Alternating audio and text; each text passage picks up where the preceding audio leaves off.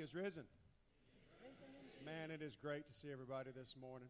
Uh, I can't think of a better way for us to celebrate our first Sunday back together as one body, Easter morning, uh, than to sing a song together. So let's all stand. Let's worship the Lord together. We're going to sing about the fact that death is defeated, that death was arrested, and that our freedom is forever in Christ. So let's sing together.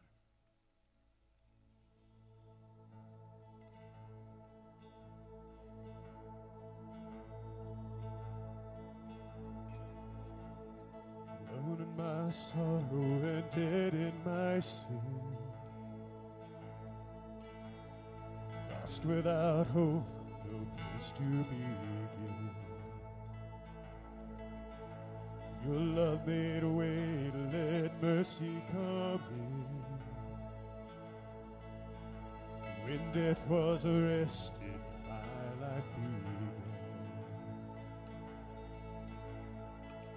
was redeemed, only beauty remained. My orphan heart was given a name. My mourning grew quiet, my feet rose to death. When death was arrested, my life began. Oh, your grace so free washes over me. You have made me new, now life begins with you. It's your endless love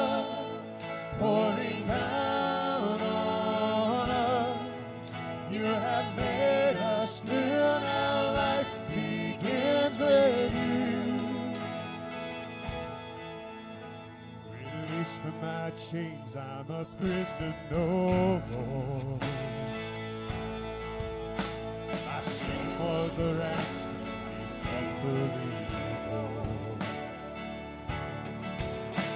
He canceled my debt and he called me his friend. That's when death was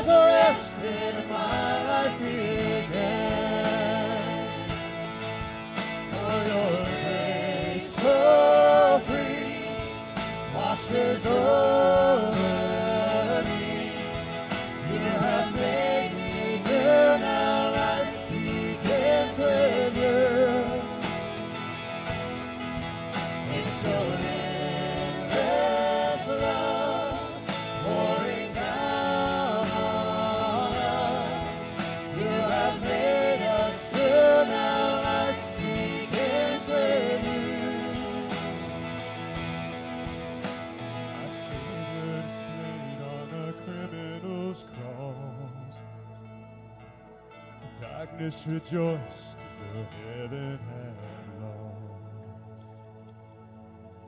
But then Jesus arose with a freedom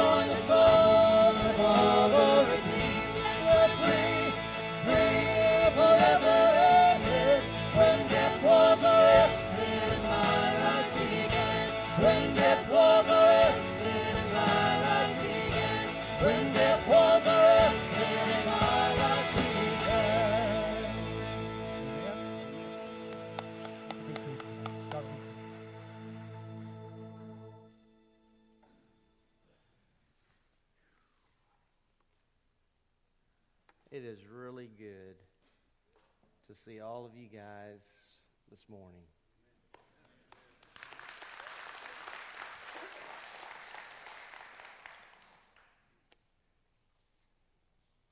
Isn't it great to be free if you're in Christ today? To know that you have eternal life and that your life is in His Son, Jesus Christ. And that there is no one that can take that from you. But if you're with us today, and all of what happens today is new for you, or you're a skeptic and you're not certain about what we're even doing here today in terms of celebrating Christ, I would just pray that you would consider what's being said today. Um, wow, what a song to start with. You know, in this country, we can say we're free in a lot of ways. But to be able to say that I am free from the penalty of sin, that Jesus Christ took my place, and he took your place. I was reminded this last week, I was reading an article entitled, What Was Accomplished at the Cross. Because we celebrate today the resurrection of Christ. But as I told someone this week, we don't just celebrate that once a year. we celebrate it every day, that He is alive. But I think it's important to be reminded about what Jesus Christ accomplished at the cross. And as I read across this article, this author pointed out eight things that were accomplished at the cross. And, and they put it in different terminology and maybe some ways that, that you haven't thought about before. But I wanted to read it to you. What was accomplished? Number one, Jesus was punished that we might be forgiven. Jesus was wounded that we might be healed. Jesus was made sin that we might be made righteous with his righteousness. Jesus tasted death for us that we might share his life. Jesus was made a curse that we might receive the blessings. It reminded me of Paul's letter to the Ephesian church, where he says that we've been blessed with every spiritual blessing in the heavenly places in Christ. Jesus endured our poverty that we might share his abundance. Jesus bore our shame that we might share his glory. That's unfathomable. And then lastly, this author wrote Jesus endured my rejection that I might have his acceptance. Those are all worth considering. And I trust that today for you, that it's not just about attending an Easter service, but you've come this morning because you believe, because you believe in the gospel of Jesus Christ, as Paul outlined it in 1 Corinthians 15, that he died for our sins according to the scriptures, that he was buried, and that he rose again the third day according to the scriptures. I trust that you believe that today. Let's have a word of prayer uh, together.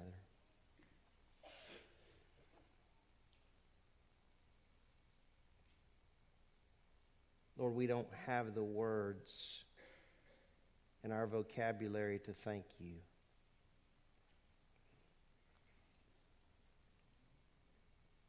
Please forgive us for not thanking you enough for what was accomplished on the cross at Calvary. The debt was paid in full, once for all, according to the Bible.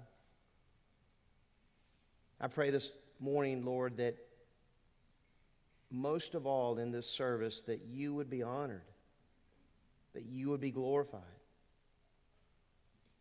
I pray that if there is one in this room today that does not know for certain that they have a relationship with you, Father, through the Son, Jesus Christ, that today could be that day. Lord, help us that, that we might just, um, for a few moments this morning, just put everything else to the side. Please help us to concentrate on why we are here, and that is to glorify the King of Kings and the Lord of Lords. Thank you that we can say with confidence, indeed, our Savior is alive. And one day, it can be any day, but one day, our Lord and our Savior is coming for His church. Please help us to be ready for that time. In the name of Christ, I pray all of these things. Amen. Let's begin today by just thanking the Lord that we live because He is risen. I live,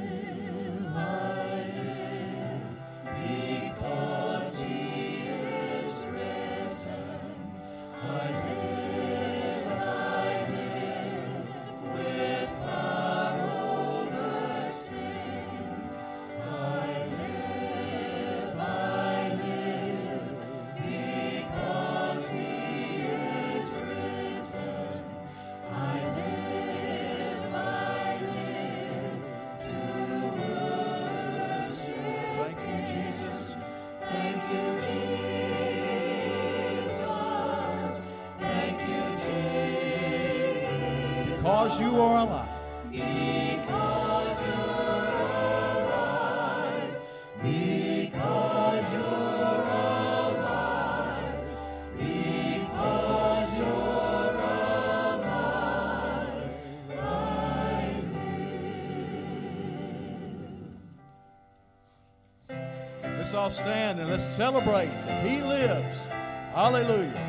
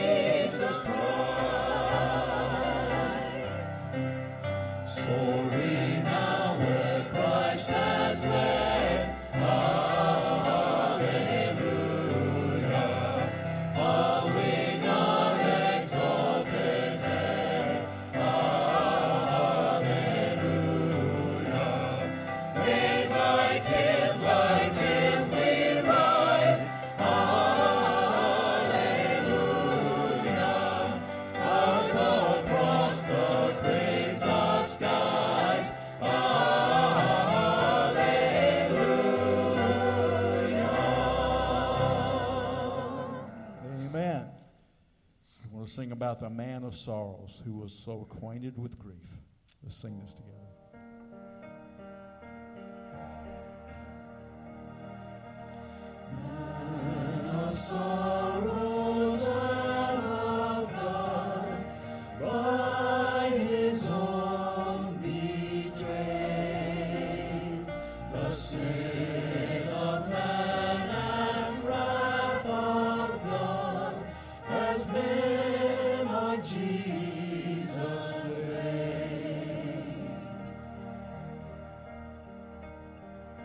Sun.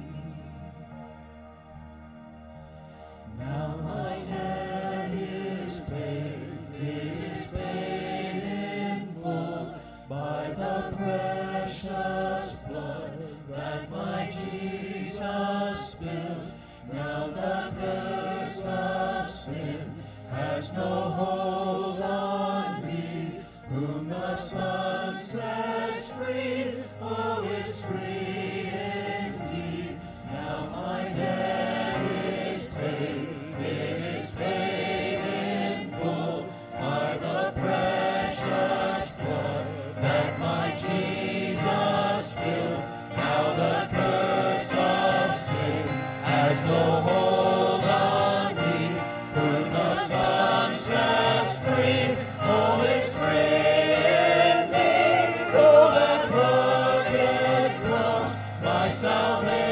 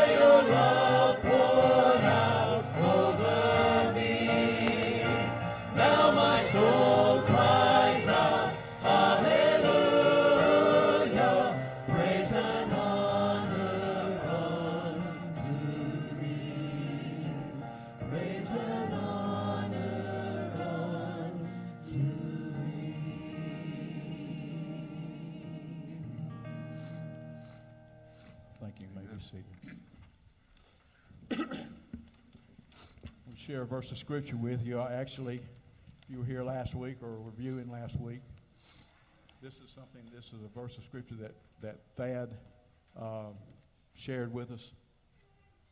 But I thought that it was so appropriate because in Christ Jesus is our only hope. Not just a hope, but is our only hope. And as he shared with us last week, for he was foreknown before the foundation of the world but has appeared in these last days for the sake of you, who through him are believers in God, who raised him from the dead and gave him glory, so that your faith and hope are in God. Our faith and hope is in God and God alone. And Jesus is, and the r- resurrection of Jesus Christ is what gives us our hope, that assurance that we are going to be in eternity, that death has been defeated for every one of us. So uh, listen to the words of, of the group here as we sing Hope Has a Name.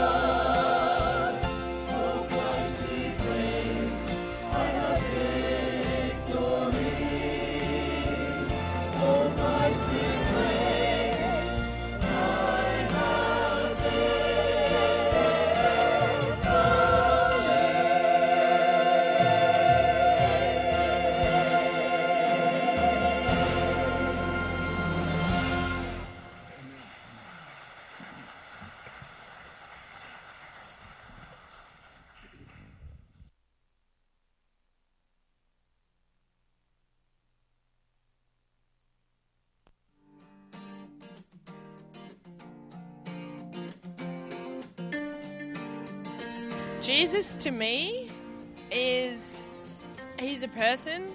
He I mean, I've been told he's the son of God, but if I don't necessarily believe there is a God, then he may not be the son of God. He's probably just a person who had some messages for people, who gave people hope and faith, I suppose, made them believe in themselves and each other. I believe Jesus was a person, um, probably similar to the Islamic belief that Jesus was probably a prophet, um, someone who had a very strong connection to uh, God or a higher spiritual being. But a lot of the New Testament, I believe, is probably more so stories giving us guidance on how we should um, perform and fulfill our lives. I think he was a real person. Um, I'm not sure about the Messiah part, but I think at least he was a prophet, and he had some very important things to say. And uh, regardless of whether he was real or not, or just how real he was, the lessons that he teaches are extremely important for us to be to be civilized. You know, that's the whole goal with all of the religions and governments and things like that is to make us all more civilized. So we're not killing one another anymore and, and having wars and things like that. We need to learn to get along. And um, that's that would be the thing that makes us different from the rest of the animal world. So we can behave and can get along with one another, help one another, you know, compassion. That's that really to me is the essence of Jesus. I do believe in Jesus, but I don't have a religion because, in my opinion, sorry, it's my opinion, a religion for me is a kind of evil business. Because religion put children against parents, parents against children, the world against the world. If you take the history behind all the wars that you had, the religion was there in somewhere. So I think, in my opinion, you have to say yes to Jesus and don't let the religion take over control your mind. I think that Jesus came to earth in a man, fig- man figure, and I do believe in him. Like, but I think that his love, only about love. He doesn't judge you like because your color or sexuality or whatever you be. I just think that Jesus is love. I think Jesus was human, and I think I don't know. Maybe for, for my explanation for myself is that he was just a super smart person. I mean, people said he was the healer and everything. I think he had just more answers to questions that other people didn't have. I also think he's he was human, but I think he was like just like really nice and as she said like really smart and stuff. But I don't think he has nothing like supernatural. I'd have to say Jesus was a good man. Uh, I'm not sure if he was God or not. I can't really compare Jesus to anyone because, not, maybe it's a bit to Gandhi, but that's about it. I can't really compare Jesus to anyone else because he was doing his own thing, you know, his uh, teaching, so to speak. To me, Jesus is the Son of God.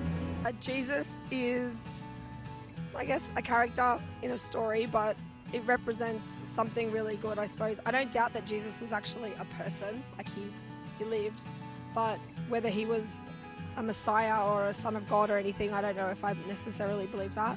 Um, but yeah, he represented good things. He gave people faith, and I guess that's a good thing.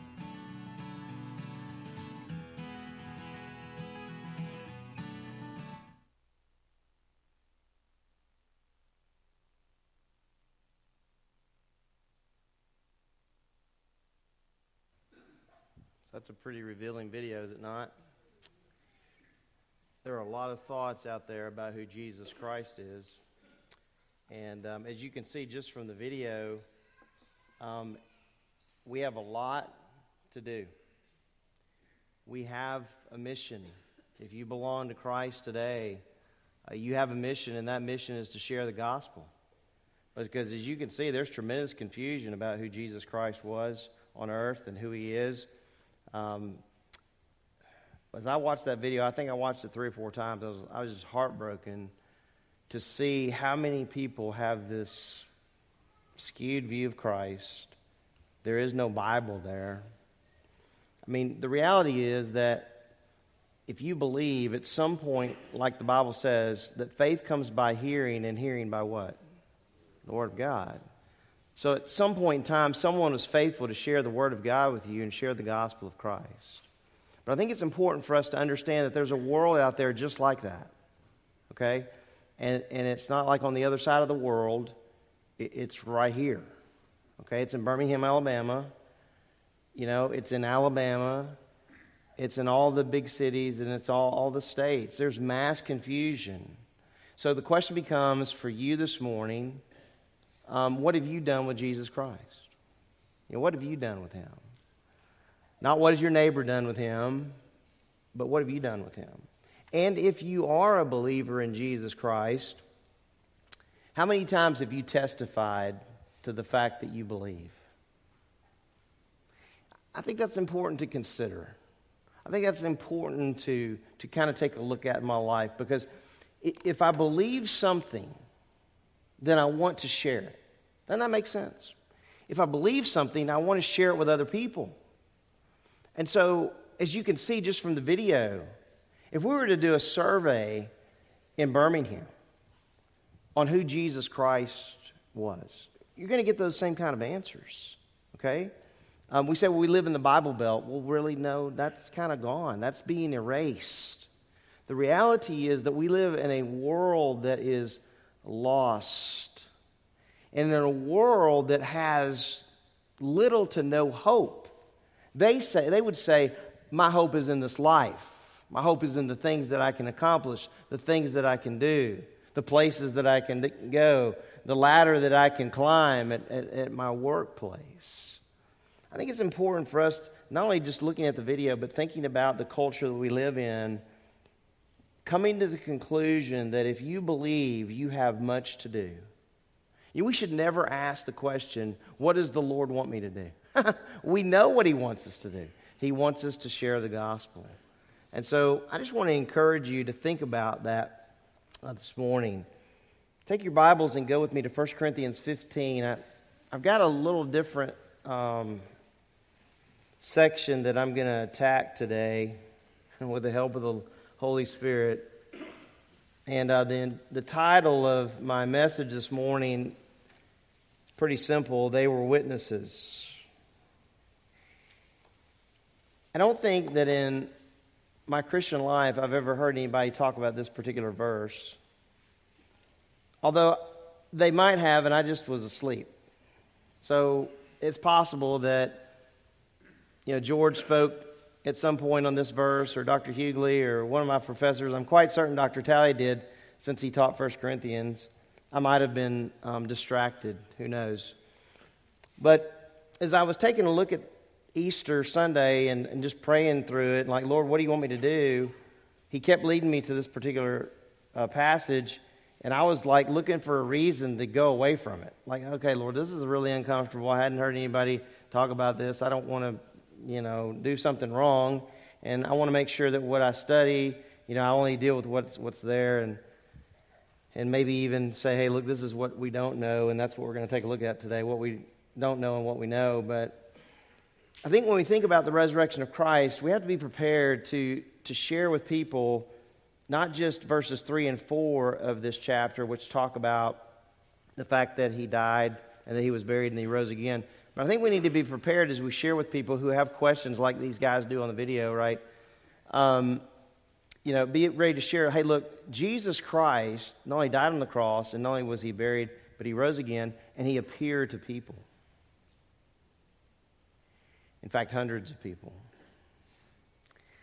And that's probably something that's not talked about a lot. In fact, I would say that for the most part, many of us have landed the plane in the Gospels when it comes to the post resurrection appearances of Christ. Like we know these particular passages, maybe, we're familiar with them. You know, his appearance to Mary Magdalene, the other women, to the disciples on the Emmaus Road, to Peter, uh, to the disciples, and that's uh, correlating passages there, to the 11, including Thomas. Uh, we may be very familiar with those. If you remember right, uh, last, last year, and I know you do because you're brilliant people, you remember we talked about Thomas.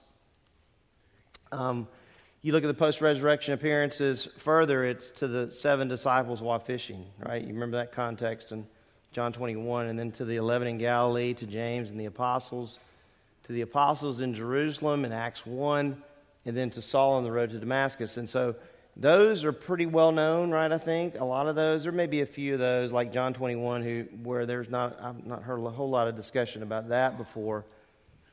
But this particular um, text we'll look at today, um, I don't think there's just a tremendous amount of discussion. And the reason I think that is is because there's not a lot said. Right? When you approach a, a subject and, and, there's not much said, you're like, eh, you know, you kind of get wiggly and like, no thanks. But I think in this particular case, we need to get pretty familiar with this particular verse because I think it's really, really important for us that when we have opportunities to share the gospel of Christ, that we're able to kind of talk about it. Does that make sense? Um, so, like, uh, I would love for you to study this further, and then you can come to me with your observations. I'd, I'd love that. Um, because one thing we know about every teacher of the Bible, they're not all knowing, right? So, um,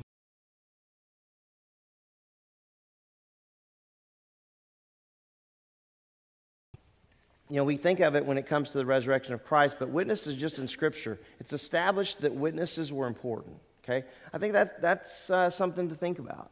So that so that we're not just saying, hey, there were witnesses to the resurrection, but that the Bible itself um, establishes the fact that witnesses are very important, and were very important in the life of Israel, very important in the life of the church. I gave you some verses there to think about um, in Deuteronomy uh, 17 and 19. Whoever is deserving of death shall be put to death on the testimony of what two or three witnesses. Okay, this was guidance for Israel, by the way. 19, uh, 15 says, "In the mouths of two or three witnesses, let a thing be established." So we're not just talking about one single person here. I think that's very important to, to consider. It doesn't mean that, that when the Lord appeared, appeared to Peter or to James, that wasn't significant. It was. But that's, it wasn't just them. There were several other occasions. And then if you go to the first Timothy chapter 5, verse 19, it says, Do not receive an accusation against an elder except on the basis of two or three witnesses. So, in other words, you don't just point the finger and say, hey, yeah.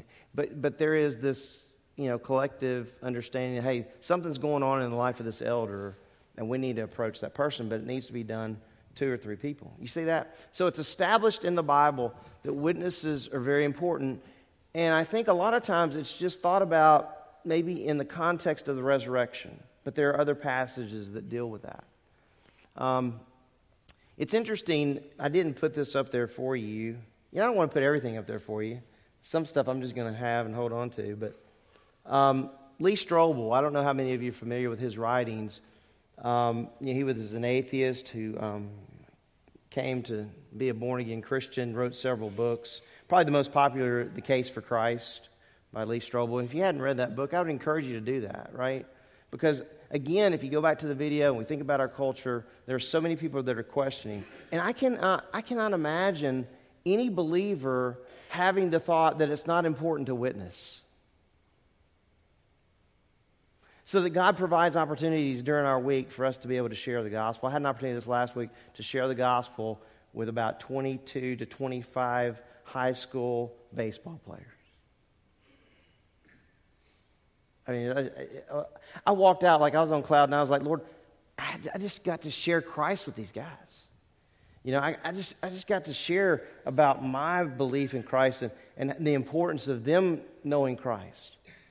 Um, so it's important for us to consider that witnesses to the resurrection are there for us to consider and to, to stand on. But um, I think it's also important that we have, as we go through that, as we have the mind that, you know, we're just not memorizing facts. But, but we have this in front of us so that we can share the gospel with other people. Does that make sense? We're not just holding on to information. So I can't imagine any of you who know Christ this morning not taking advantage of an opportunity. Now, that doesn't mean that we're not scared. Any of you on that, in that wagon, right? I mean, you're, sometimes you're like, I'm pretty scared, Lord.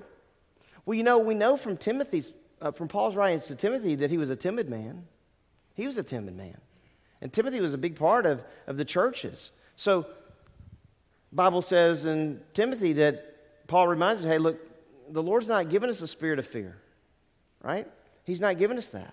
Of timidity, but He's given us power. And here's the thing about sharing the gospel is that the Spirit of God, the power you need, it's in you if you belong to Christ. Um, and for me, listen, just like Timothy, I, I don't have the gift of evangelism. But you know what Paul didn't do? Paul didn't give Timothy an excuse.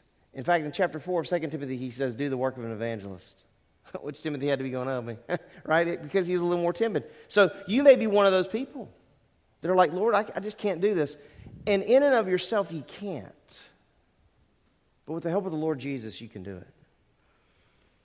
As we come back to thinking about witnesses, Lee Strobel wrote this in the case for Christ. He says, If we were holding a trial to determine the facts concerning the resurrection, and if we were to call to the witness stand every witness who personally encountered the resurrected uh, Jesus, and we cross examined them for only 15 minutes, and if we went around the clock without a break, we would be listening to firsthand testimony for more than 128 hours or over five days worth of testimony. That's a lot of time. That's a lot of people. You say, where do those people come from? Just what we just saw? Well, that's what leads us this morning to the verse that I want to um, talk about.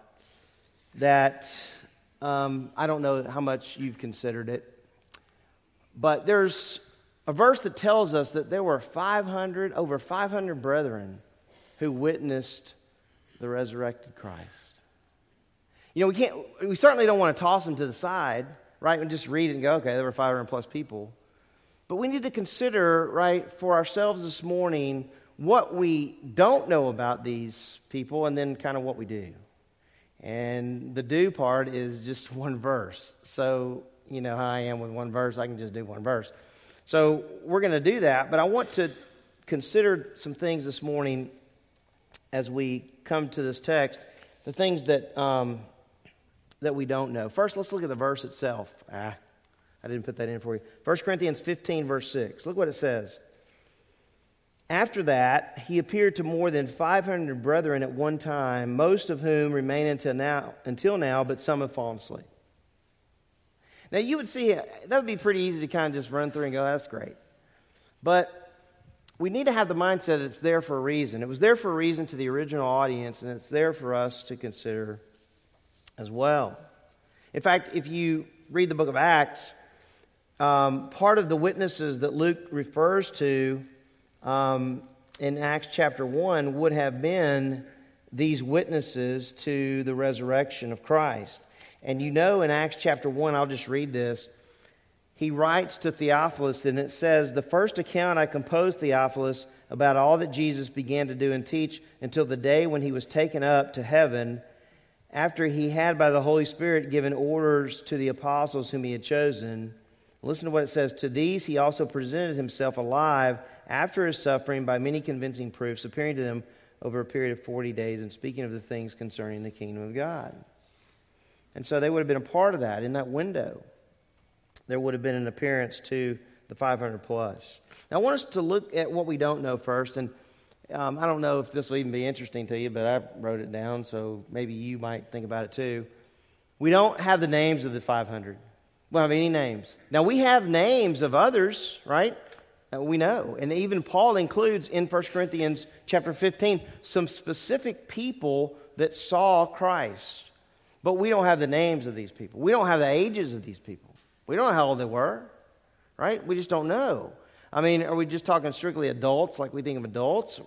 Was there young people there? We don't know. I mean, an adult then wasn't like we think of an adult now in terms of age, right? So, what was the age breakdown? We don't know the background of these people. Paul doesn't tell us the background of, of these 500 plus. And notice, I, I've, I've read enough about this that a lot of people just focus on 500, but that's not what it says. It's more than 500. Well, how much more? I don't know. The Bible didn't tell us. We don't have to know. But that's a whole lot of people. That's more than just the ones that we looked at a few minutes ago.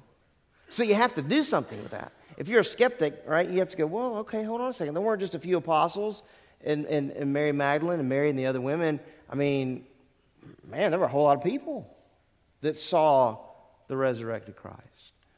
Uh, we don't know where he appeared to the 500. Now, I will say this in fairness that there are some theologians that put this event in Matthew 28, right? At the Great Commission. So I don't necessarily hold to that view. I don't know if I've had long enough to think about that view. I, I don't, I, I find it interesting that um, it, it's not recorded in the Gospels. We don't have it specifically mentioned in the Gospels. Um, and so we don't know where that was. Um, we don't know what time of day he appeared to the 500 plus. We have no idea. The Bible doesn't tell us. Uh, and we don't know what he told them. But we know this. When Christ appeared to the others, it made a difference in their life, wouldn't you say? you say, how do you know that? That read the book of Acts. Right? I mean, all through the book of Acts, these guys are willing to give up their lives for Christ. I mean, you have to do something with that. These guys weren't insane, right? There's some theories out like the, the disciples stole the body. Are you kidding me? I mean, are you going to actually go out and give your life for a dead man? You ain't got to do that. So, we don't know exactly what he told them, but, or if there was any conversation, I don't, the Bible doesn't say, right? But I think it's interesting to look at this group of people and just like, I don't know, I did this in my office. I was like, man, Lord, to be one of those people. Would that not have been awesome? And, and you go, well, it would have been awesome, Dad, but we, we, we didn't live back there. We live now. That's right. And we have the full revelation of God. And so the question becomes, what have we done with what we know? We know He's alive. We believe that. If you're a believer, you believe that. So what have we done with that?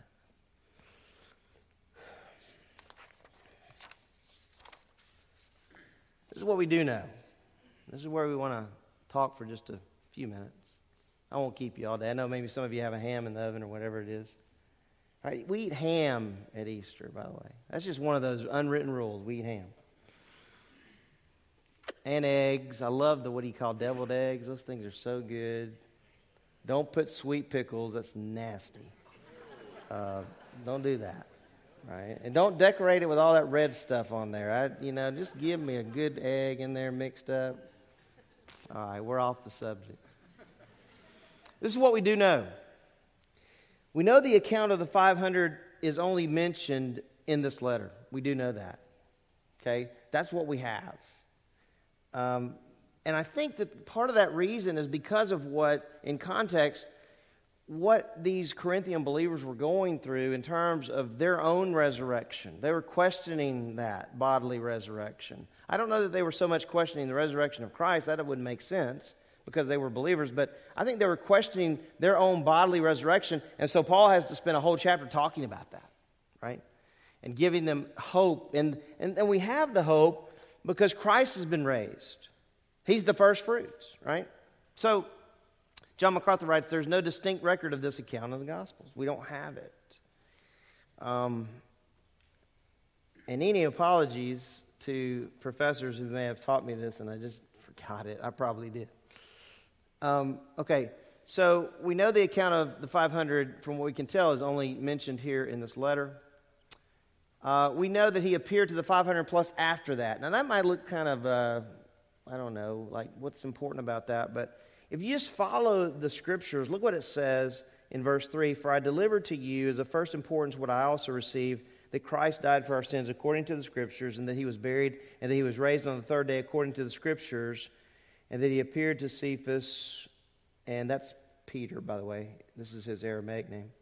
Then to the twelve. After that, he appeared to more than. Da, da. So after that, so after what he's recorded here. Um, isn't it interesting? I find it interesting that he begins in chapter 15, verses 1 and 2, talking about what he had done. There's kind of this accountability thing. He's going, Hey, I shared the gospel with you. But then you get to verse 3, and what's he doing? He's sharing the gospel with them again. Now, I want to encourage you as parents with something. You can never share the gospel enough with your children. Like you have here the Apostle Paul, who spent time in Corinth, who shared the gospel with these folks. He's recalling that, right? And then what's he doing? He's sharing it again. I don't know what you think about that, but I think that's a really great pattern for the New Testament church. Not to assume, well, I'm in an audience today, like you might be going, I thought everybody in here knows the Lord. Well, I don't know that. I would have to assume there may be some in here who don't, if I was going to assume anything.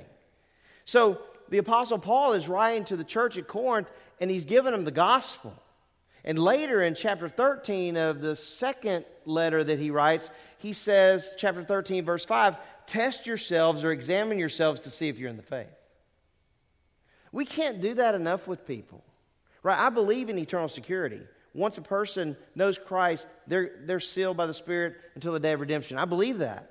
But I don't believe we can afford to take a pause and go, well, they've heard all that. Let them hear it again.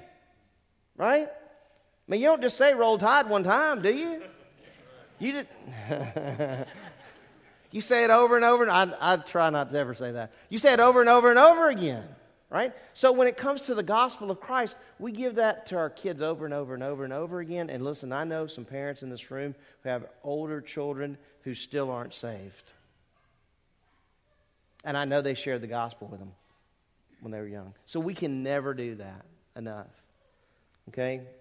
So it says, after that, he appeared to Cephas, then to the 12. By the way, that's an interesting little phrase there to the 12. Maybe that's for next year. Because I got to studying it and I was like, oh my goodness. Right? I know that maybe he's using that as a heading, but it, if you start studying it, you're like, hmm, okay. So that'll be for next year, Lord willing. Third thing we know, he appeared to hundreds of people at one time. Now, obviously, it's this verse, but I wanted to give that to you, and, and I wanted you to, to consider this that the appearance is described as being to them at one time.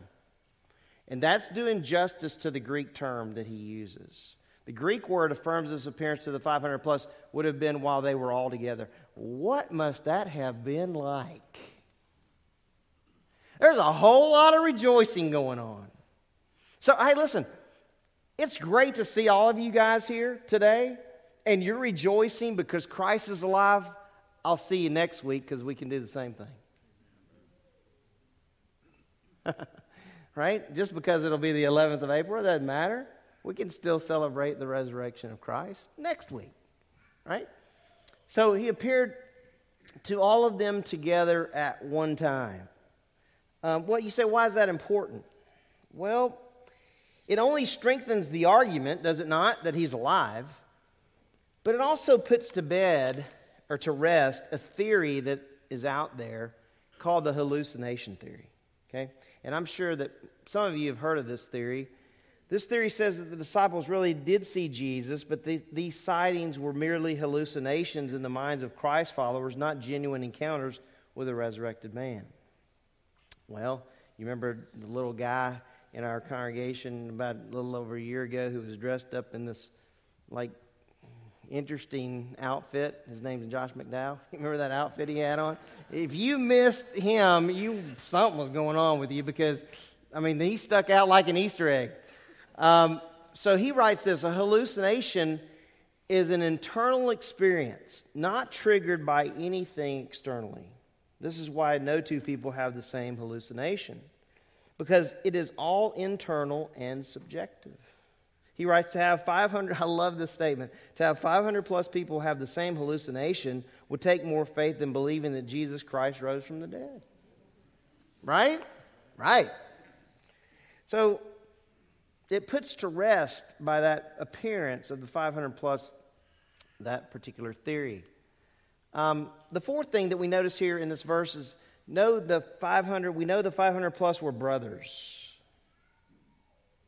Brothers in the Lord. The word brethren there was used figuratively in the New Testament to refer to fellow believers. Okay? So Paul uses this word to identify the fact that there was a common bond between these 500 plus people. And what was that common bond? Jesus Christ. What's the common bond we have in here right? Those of us who belong to the Lord, we're brothers and sisters in Christ, right? Jesus Christ is the common bond. Just to kind of give you some evidence that that word occurs other places, um, in Romans chapter 1, verse 13, Paul writes, I do not want you to become unaware brethren. Same idea. That often I have planned to come to you. And then there are two other verses I give you just so you can look up more. Take your Strong's Concordance this afternoon. There's all kinds. Therefore, brethren, select from among you seven men of good reputation, full of the Spirit and of wisdom, whom we may put in charge of this task. And then in Philippians chapter 1, verse 14, and most of the brethren, trusting the Lord because of my imprisonment, have far more courage to speak the word of God without fear.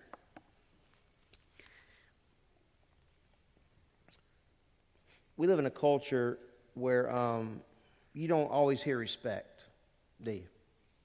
Right?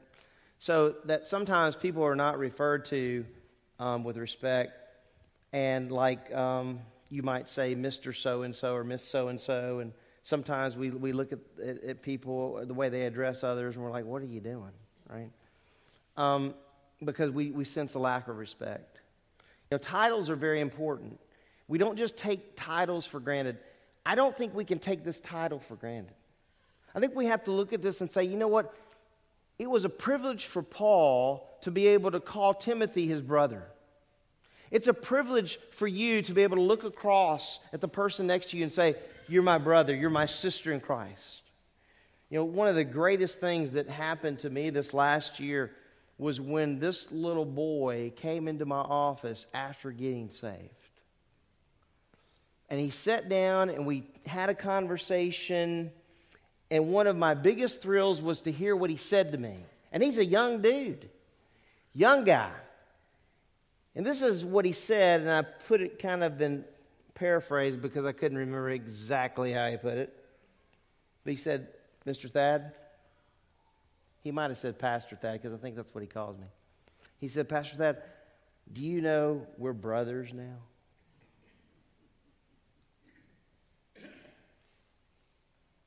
Like if I was going to have an out of body experience, it was going to happen then. I mean, it was just amazing. I was like coming unglued. I was, I had chills. I was like, this young man understands that there's a bond there.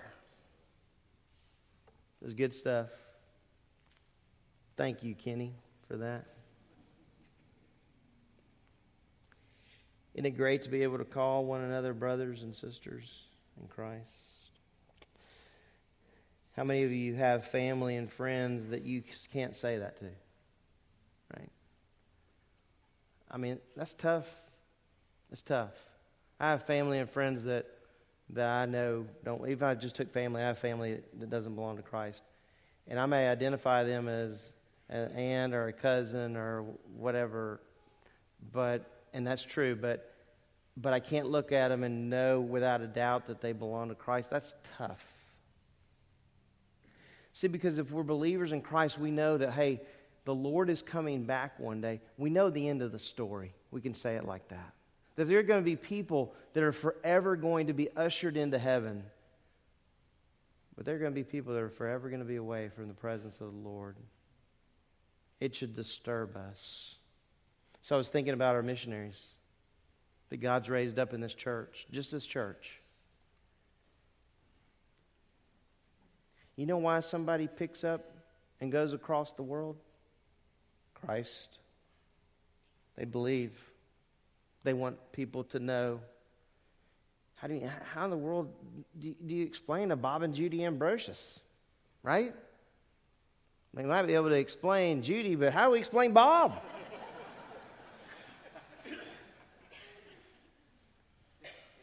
I mean, how do you explain that? I, I remember my grandpa Allman I just absolutely loved hanging around. When I first was called to New York State, he said, Thad, why are you going to New York? I said, Grandpa, I'm not going to the city. He said, But why are you going to New York? You know why I went to New York? That's where the Lord wanted me to go. Whether it was New York or Texas, whatever it is. You know, young people, I think one of the challenges that I'm seeing today with our younger people is and I don't mean this critical, so I need you to understand that. I just mean like, I don't hear a lot of younger people, I, some, but when I say younger people, I'm talking about 20s, you know, that's young to me, that are saying, Lord, wherever you want me to go, whatever you want me to do, I'll do it. Now, I'm not throwing that out as a, um, um, like a complaint or, or like I, I'm, um, putting you down anyway. I'm just saying that there's a testimony in this church that I see and have seen over the years of the Lord calling out people. Just don't be closed minded to what God might want in that. Because he, He's the one that will lead you and protect you. And I know this, even if He doesn't send you anywhere, we, we have a mission here. Um, all right, I could talk about that for a while. Fifth, we know that most of them were still alive. Now, that's pretty incredible when there's been about a 25 year period between um, when Paul writes this and the resurrection of Christ. Most of them were still alive. What does that mean? Most of them were still doing what? Testifying about the fact they saw Christ. That's what they were doing. People say, What were they doing? That's what they were doing.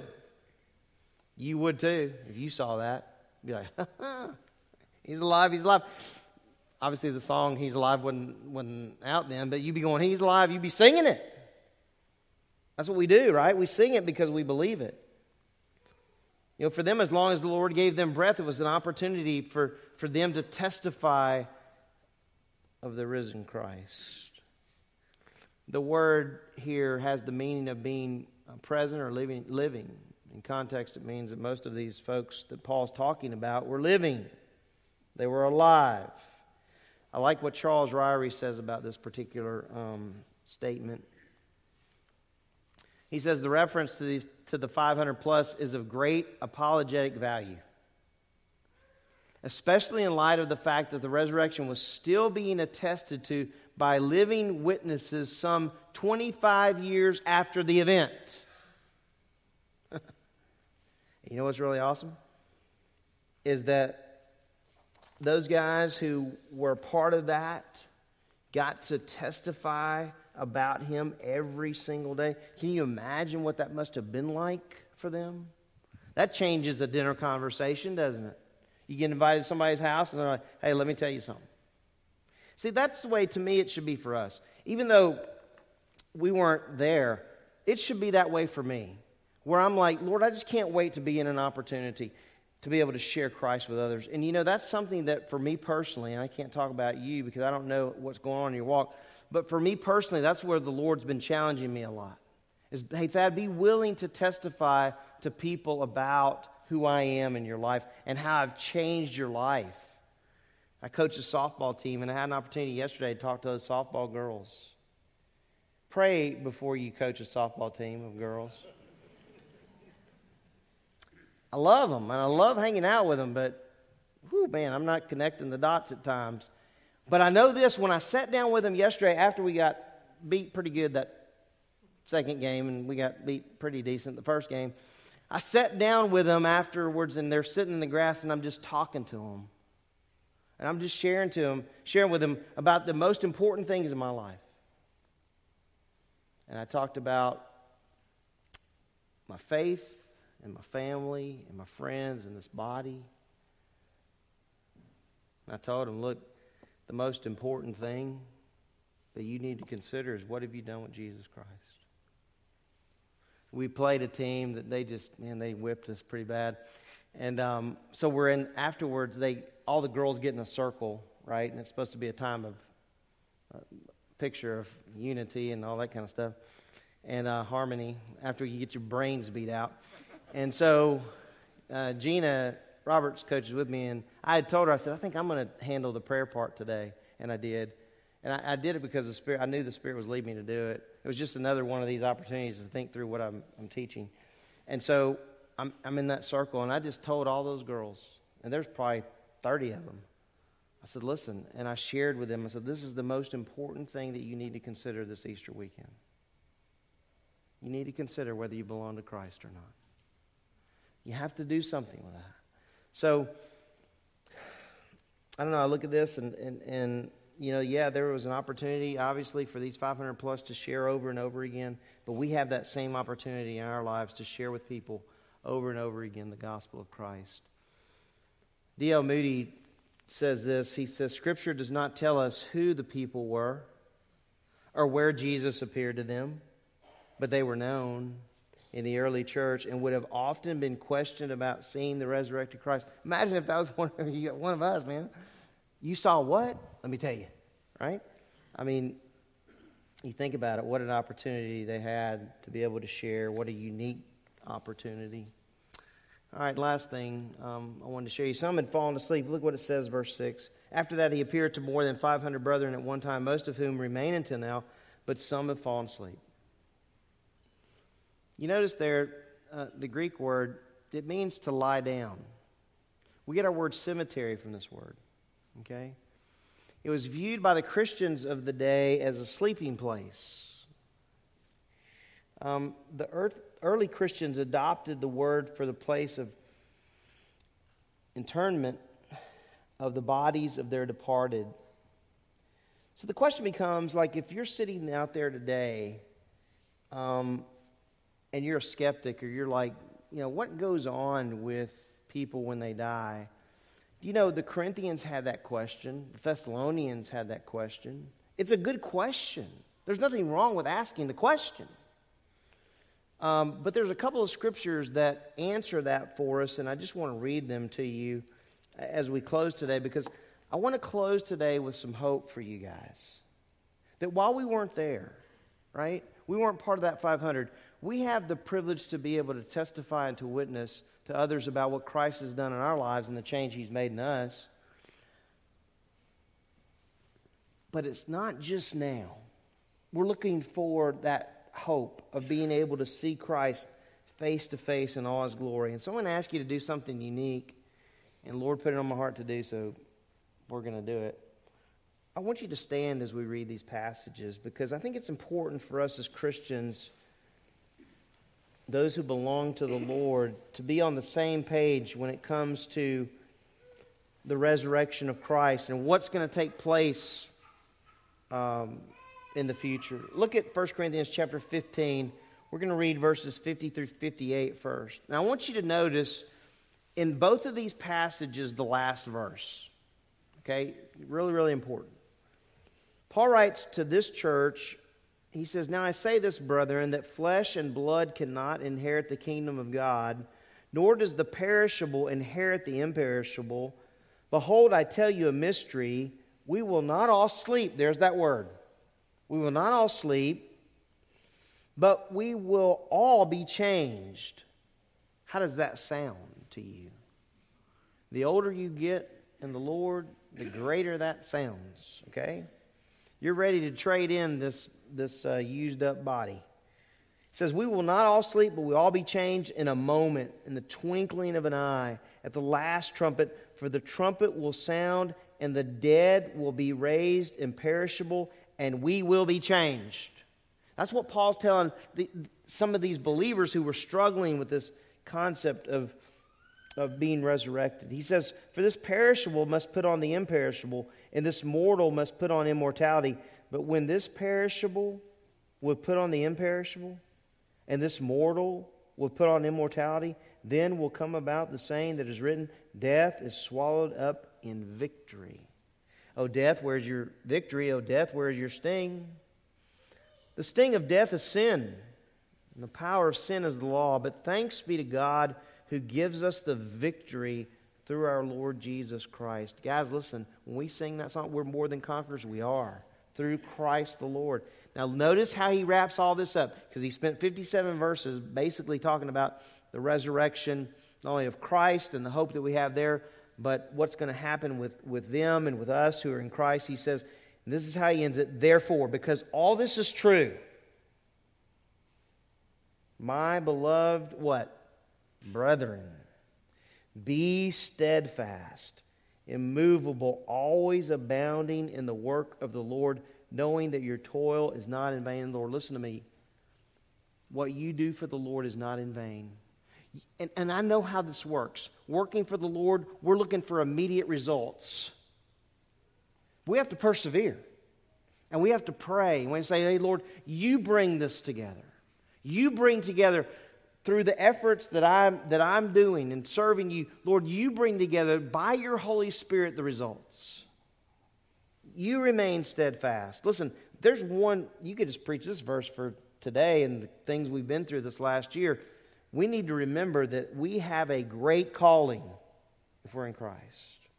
And that's why he says, Therefore, my beloved brethren, be steadfast, immovable, always abounding in the work of the Lord, knowing that your toil is not in vain in the Lord, because He's alive, and because one day those of us in Christ are going to be raised. that sounds pretty good to me. I don't know about you. Sounds better than the ham that we talked about earlier. I want you to look with me in 1 Thessalonians chapter 4. I don't think there's a funeral that I've done in the last several years where I've not read this text because it's such great hope for the believer. And, um, you know, death for us that are standing around breathing now is still a mystery. Okay? It is. And so, no wonder the Thessalonian Christians had questions, the, the uh, Corinthian Christians had questions. And Paul just really, really encourages them with the truth of the fact that Jesus Christ is coming back. Notice what it says, chapter 4, verse 13. But we do not want you to be uninformed. That word there means ignorant. we don't want you to be ignorant. Uninformed about those, notice he says brethren again, about those who are asleep, so that you will not grieve as do the rest who have no hope, and the unbelieving world grieves like they have no hope. And all you have to do is attend an unbeliever's funeral, and you'll see that. The grief is more than they can handle. Look at this. For if we believe, since we believe, that Jesus died and rose again, even so God will bring with him those who have what? There's that phrase again fallen asleep in Jesus. For this we say to you by the word of the Lord. And I like the way Paul puts that there. He's not saying it on his own authority. He says, For this we say to you by the word of the Lord, that we who are alive and remain. He thought he was going to be alive, right? And, and listen, we do too, right? No, you don't walk around going, Well, Lord, you're going to come back after I die. No, I don't. I walk around going, Lord, please come now. But at the same time as I'm saying, Lord, please come now, I'm in recognition going, Lord, please come now. But, but man, Lord, I've got lots of people that don't know you. So don't walk out of this place today thinking, hey, the Lord, you know, I, I don't, I'm not really not usable. He can't use me. Yes, if you're in Christ, He can use you, and He wants to use you. He says that we who are alive and remain until the coming of the Lord will not precede those who have fallen asleep. Wow, that's a big, big statement. For the Lord himself will descend from heaven with a shout, with the voice of the archangel, with the trumpet of God, and the who? The dead in Christ will rise first. Woo! Hallelujah. All those people that we've known that, that have fallen asleep will be raised first. That's what it says. Then look what it says. The dead in Christ will rise first. Then we, Paul again thinking of himself, we and all these other guys, we who are alive and remain will be caught up together with them in the clouds. And I just love the way Paul phrases this to meet the Lord in the air. Because, my friends, listen to me, heaven is about the Lord.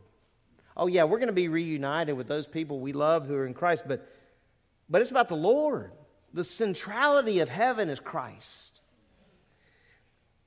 With them in the clouds to meet the Lord in the air. And notice what it says. And so we shall always be with who? The Lord. Never to be away from Him, ever. So, what do you do with that? Well, that's great. Walk out. No, no, no. Paul goes, hey, look, therefore, because all this is true, comfort one another with these words. Well, I don't know what you're going to do with this lesson on the 500. I got no idea. Maybe you'll go home and you'll research and study and you'll fill me in on some things I don't know. That'd be great. But I know this they were there for a reason, right? And we're here in this time for a reason. And God has us here for the people next to us and for the people around us that don't belong to Christ. Well, let's pray, right? Lord, um, what it must have been like to be one of those 500 plus people.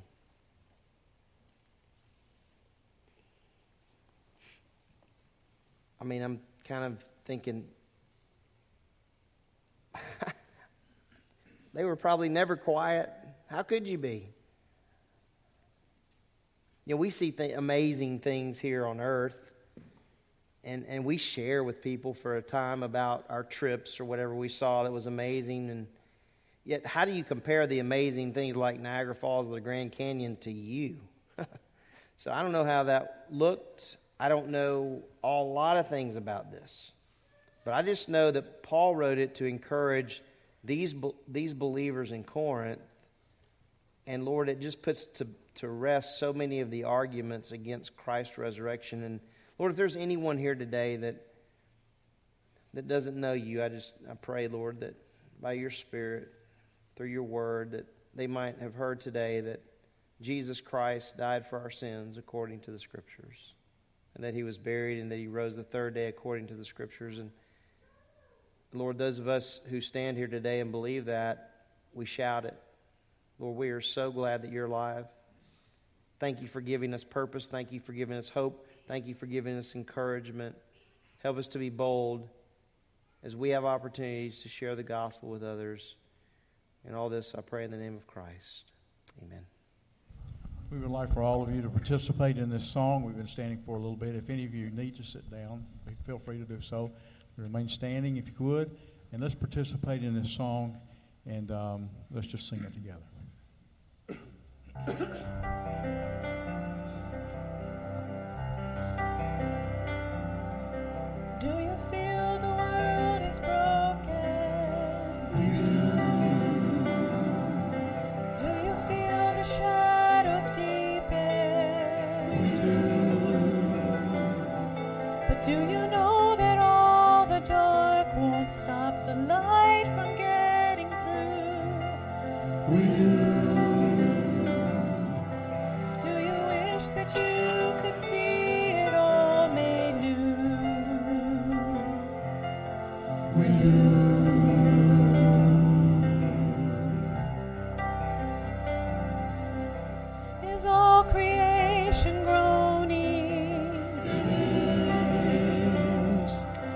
Is a new creation coming?